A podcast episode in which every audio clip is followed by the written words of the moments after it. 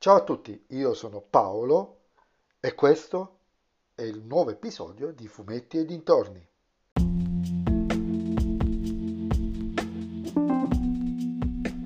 In questo episodio del podcast vi parlerò dell'Occhio del Mondo, primo ciclo della fortunata serie fantasy La ruota del tempo, scritto da Robert Jordan e edito in Italia da Fabrizio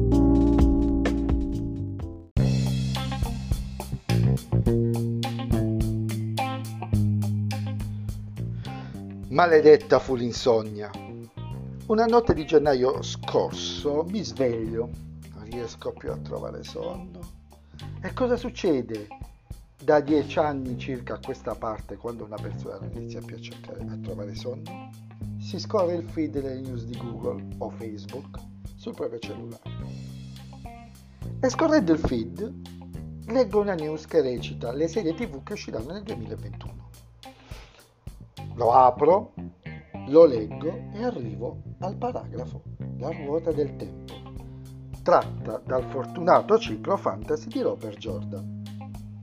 A quel punto vado su Wikipedia che mi dice che i romanzi di questo ciclo sono 14, di cui tre scritti postumi, perché l'autore è morto nel frattempo, in base agli appunti di quest'ultimo. Passaggio successivo, 3 di notte, vado su Amazon e compro il primo romanzo. Mi arriva dopo qualche giorno, due. Sono 800 pagine di storia, circa 50 capitoli. Che decido di leggere un capitolo al giorno quando in quel giorno non ho altro da leggere o non sono troppo stanco. In buona sostanza l'ho finito la settimana scorsa. Devo dire che, nonostante i miei tempi di lettura facciano sembrare il contrario, è stata una lettura davvero piacevole. L'ambientazione è quella di un fantasy puro, ma anche la trama, almeno nel primo volume, non sembra prendere strade originalissime. C'è la minaccia incombente di un signore oscuro, ci sono un gruppo di ragazzi di una terra lontana che sembrano minacciate da figure oscure e guerrieri mostruosi e che scortati da una madre e da un provetto spadaccino fanno un lungo viaggio per raggiungere l'occhio del mondo, che dà il titolo al romanzo. Insomma, con minime variazioni, questo primo romanzo sembra la compagnia dell'anello di Tolkien. Però mentre per Tolkien il mondo attorno ai protagonisti era spesso poco più di uno sfondo, Jordan ci narra un mondo vivo, con degli schemi sociali coerenti, con dei personaggi apparentemente secondari, ma che sicuramente verranno recuperati nei prossimi romanzi per dargli ulteriore spessore o per renderli fondamentali.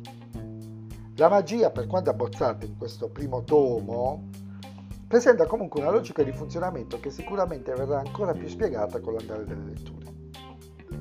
Insomma, un fantasy epico, adulto, intelligente e curato, in cui l'autore ha messo dentro tutta una serie di riferimenti culturali, mischiandoli in un contesto assolutamente unico, giusto per darvi un'idea, i Trolloc, le tribù dei Trolloc, i nomi delle tribù dei Trolloc. Quando ce li leggerete direte, anche se avete, ci sono già dei riferimenti precedentemente, ah, e insomma è un libro da leggere, possibilmente in maniera più avida della mia, così da non dover, non dover tornare indietro a rileggere dei passi perché ci si è dimenticati, perché Tizio o Caio sono in quella situazione. Infine, un piccolo desiderio.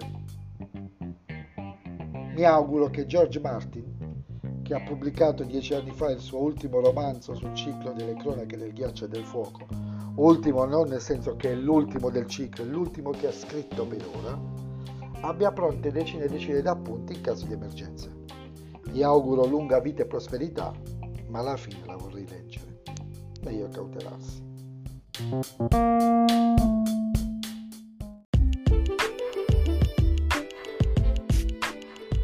E anche questo episodio del podcast è terminato. Ci sentiamo nel prossimo episodio.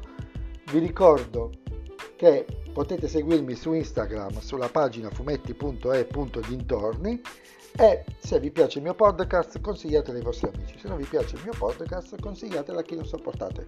Ciao a tutti!